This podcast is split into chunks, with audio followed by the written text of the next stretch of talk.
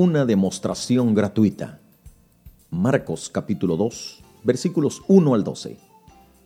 Los escribas objetaron enérgicamente sus corazones cuando Jesús declaró que los pecados del paralítico habían sido perdonados.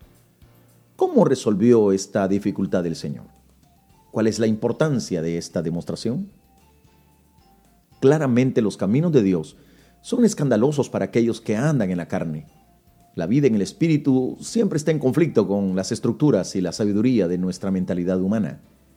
En infinidad de ocasiones he visto a diferentes personas en la iglesia presentando indignadas denuncias contra enseñanzas o prácticas que no son de Dios, como si los caminos de nuestro Señor coincidieran plenamente con nuestra forma de realizar la obra. La verdad es que la mayoría de las veces Él actúa en forma inesperada, Hacemos bien en guardar silencio, buscando que el Espíritu traiga luz sobre aquello que no entendemos.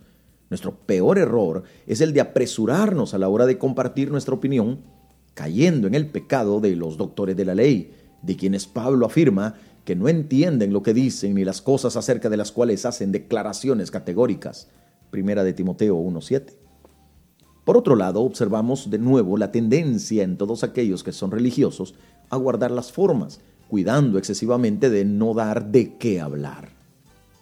Los escribas claramente condenaban las prácticas de Jesús, pero aún así no se animaban a reprobarlo públicamente. De todos modos, es bueno que recordemos que los pensamientos secretos de nuestro corazón no están ocultos a los ojos de Dios. A Él le resulta igual que los tengamos en secreto o que los digamos en voz alta, pues todo lo ve y todo lo conoce. En nuestra búsqueda de la santidad debemos, eventualmente, trasladar nuestra mirada a lo que está pasando dentro del secreto de nuestro corazón. Los pensamientos de crítica, condena y rencor afectan nuestra vida y nuestro testimonio y se tornarán visibles aunque nuestro comportamiento externo sea impecable. Cristo escuchó el juicio de los escribas tan claro como si lo hubieran pronunciado con palabras. Tal es la ventaja del ministro que camina de la mano del Espíritu.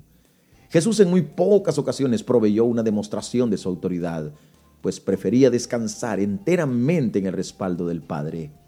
Es señal de debilidad e inseguridad sentirnos obligados a proveer evidencias de nuestro llamado. Pablo lo hizo en su segunda carta a la iglesia en Corinto, pero calificó su acción como un poco de insensatez. Eso está en 2 Corintios 11.1. Ojalá me toleraseis un poco de locura. Sí, toleradme. Y ahí en 2 Corintios 12:11 dice, me he hecho un necio al gloriarme. Vosotros me obligasteis a ello, pues yo debía ser alabado por vosotros, porque en nada he sido menos que aquellos grandes apóstoles, aunque nada soy. No obstante, existen momentos en los cuales tal demostración resulta necesaria. Así aconteció con la iglesia naciente, para la cual Dios proveyó.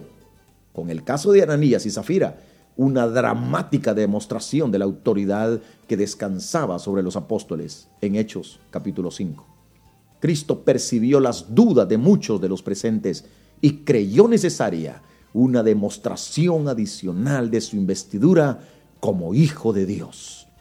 Entendemos de todos modos que la palabra final en su decisión, como en todas las cuestiones relacionadas al ministerio, se la señaló el Padre.